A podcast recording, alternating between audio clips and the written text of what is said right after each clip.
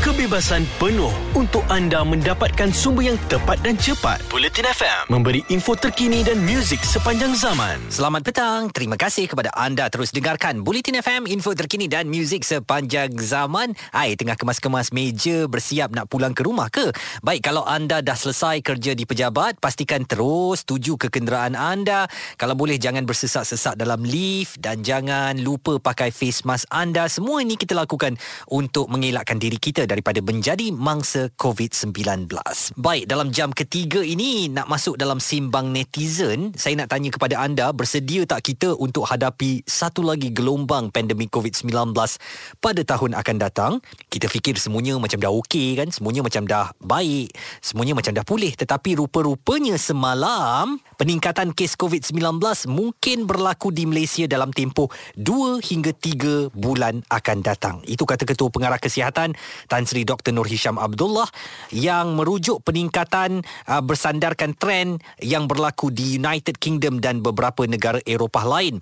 Menurutnya kebimbangan itu boleh dielakkan jika rakyat negara ini terus kekal patuh kepada SOP serta aktiviti kesihatan awam. Katanya di UK dan Eropah berlaku peningkatan kes dan kita jangka dalam tempoh 2 hingga 3 bulan ini Malaysia akan hadapi keadaan yang sama.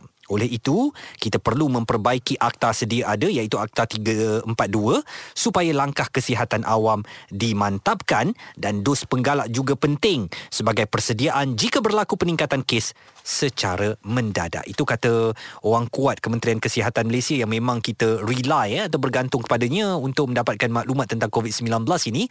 Dua tiga bulan lagi gelombang itu boleh berlaku di Malaysia kalau kita tidak patuh kepada SOP. Apa pandangan anda? Masih larat lagi tak kita ni nak hadap cerita COVID-19 ni uh, bagi tahun hadapan? Yang mana kita semua uh, looking forward atau menjangkakan untuk menyambut Aidilfitri setelah 2 tahun kita tak dapat berhari raya pada bulan 5 nanti kan? Tapi 2 ke 3 bulan akan datang tu apakah skrip sama kita tidak boleh berhari raya akan berulang lagi. Saya nak pandangan anda telefon saya 0377225656 atau WhatsApp 0172765656 ini kebimbangan bukan saja saya saya yakin kebimbangan anda juga sebagai masyarakat yang sudah letih, kita ada fatigue eh, kelesuan akibat pandemik COVID-19 ini dan kita nak ianya segera berakhir. Pandangan anda saya nantikan, kekal bersama kami Bulletin FM, info terkini dan muzik sepanjang zaman. Jelas dan terperinci supaya anda tidak ketinggalan. Bulletin FM info terkini dan muzik sepanjang zaman. Bulletin FM, info terkini dan muzik sepanjang zaman. Selamat petang dan terima kasih kepada anda terus temankan Izzuan petang-petang ni eh. Hari ni happy birthday saya. Eh tak malulah kau ni sendiri punya birthday sendiri ucap. Yelah kalau kita tak ucap kat diri kita, siapa lagi nak ucapkan? dan rakan-rakan dekat sini hantar kek, terharu juga saya. Ada juga yang menghantarkan WhatsApp ucap selamat hari lahir. Terima kasih kepada yang mendoakan. Mudah-mudahan doa yang baik juga saya berikan kepada semua semua. Dan kita bercakap tentang kebimbangan pada tahun hadapan ya. Setelah apa yang menakutkan kita iaitu varian terbaru COVID-19 namanya Omicron telah pun nampaknya mengakibatkan lonjakan kes yang begitu buruk sekali di United Kingdom. Sampai 200 ribu kes sehari. Wow memang tak masuk akal eh. Dan ini mungkin menjadikan tahun 2022 tahun yang kelam untuk kita. Saya tak takutkan awak sebab saya sendiri takut. Jadi saya nak dengar Azmi dari Pulau Pinang ni. Awak takut atau tak takut tahun depan ni Azmi? Takut tak takut ni kebanyakan orang saya rasa fikir untuk raya tahun depan lah. Kita Betul. dekat tahun dah tak merasa suasana hari raya kan. Hmm. So kalau kata tahun 2022 ni dengan varian baru Omicron ni kita harap lah kerajaan kita dapat kawal lah. Hmm. Supaya tak jadi macam sebelum-sebelum ni kan. Mhm. Sebab kalau boleh kita semua nak dalam keadaan bebas. Betul. Tapi dalam masa yang sama kita masih jaga SOP kita. Mm-mm. Kemana pun kita pergi, dengan siapa kita jumpa Mm. dan sebagainya. Dan Azmi katakan tentang kawalan daripada kerajaan itu apa antara langkah-langkahnya Mi? Okey, langkah-langkah kalau kalau kalau ikut varian Omicron ni, kita ada dapat maklumat yang kata apa kes pertama yang sebelum diwar-warkan apa varian Omicron ni dah sampai kat Malaysia mm-hmm. di Singapura. Betul, kat Ipoh tu. Tidak maklumat tu apa pelajar daripada Afrika. Betul. Mm-hmm. Mm-hmm. So maknanya benda ni bukan tunggu dia dia kira macam tunggu lah. Mm. Sebab kalau dah sampai di Malaysia ni kalau kerajaan kita tak ketatkan kawalan daripada segi sepadan kemasukan warga asing ke apa kan. Hmm. So macam mana kita nak tahu virus ni dah sampai ke belum? Hmm.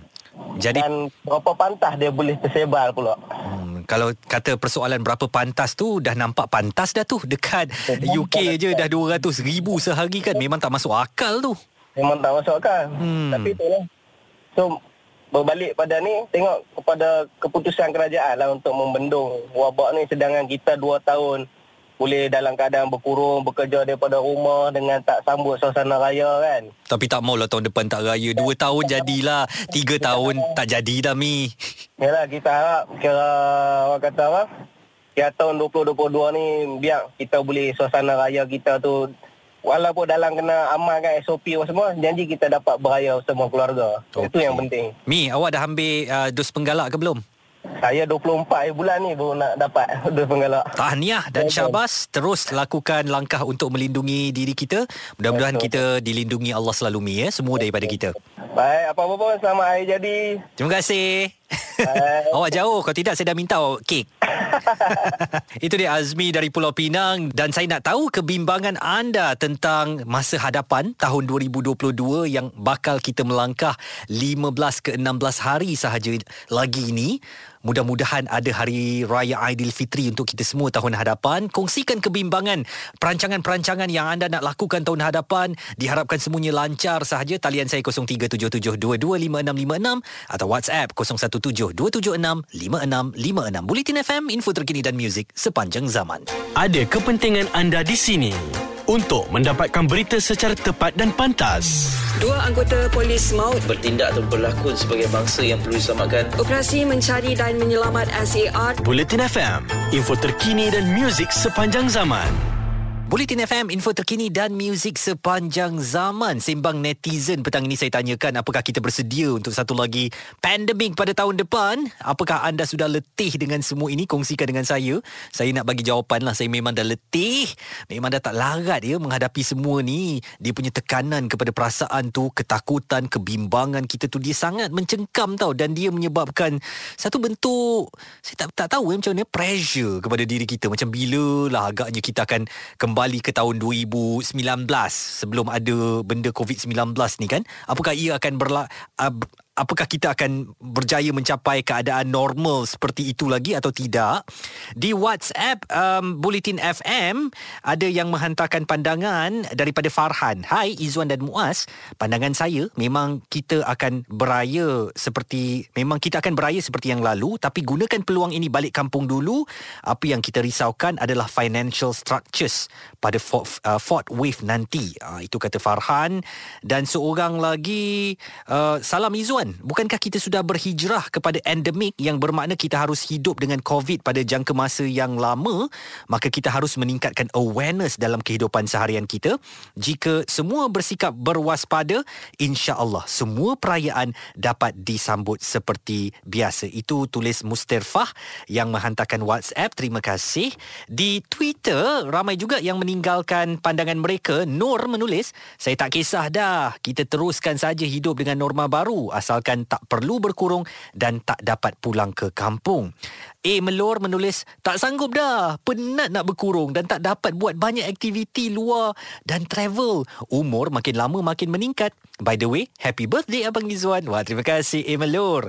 Dan Tasha menulis, tipulah tak penat. Tapi kita kena hadapi juga sebab memang itu je yang kita kena hadapi sekarang sejak wujudnya COVID-19 sampailah habis tak tahu zaman bila. Oh, betul eh, tak tahu bila nak habis. Dan saya harap kita semua bersabar, kita semua saling sokong menyokong antara satu sama lain ya. Kalau mungkin nanti kerajaan kata maaf kami terpaksa tutup kembali sempadan dan sebagainya, kita terima hakikat itu demi keselamatan diri kita dan keluarga kita. Tapi saya harap itu bukanlah langkah yang akan diambil kerana eh otak ni dah letih tau dengan sekatan duduk menghadap empat penjuru rumah kan. Pandang kiri dinding, pandang kanan dinding, pandang belakang Tobi kucing saya. Eh eh, tiap-tiap hari macam tu gila tau. Jadi apa pun yang akan berlaku tahun hadapan, mudah-mudahan kita kuat, saling kuat menguatkan antara satu sama lain dan marilah kita memperbanyakkan doa ya, bermunajat. Mudah-mudahan Allah akan perbaiki keadaan ini. Hanya dia yang berkuasa menurunkan virus ini dan dia juga yang berkuasa untuk menariknya kembali. Itu dia sembang netizen pada petang ini. Terima kasih kepada yang menghantarkan WhatsApp, mesej di Twitter dan menghubungi saya. Tadi ramai juga yang terputus di tengah jalan. Tengah-tengah show simbang tu terputus. Tak mengapa insyaAllah. Ada topik lain, kita akan sembang lagi. Kekal bersama kami, Bulletin FM, info terkini dan muzik sepanjang zaman. Bulletin FM, terkini, relevant dan penting untuk anda. Info terkini dan muzik sepanjang zaman. Bulletin FM.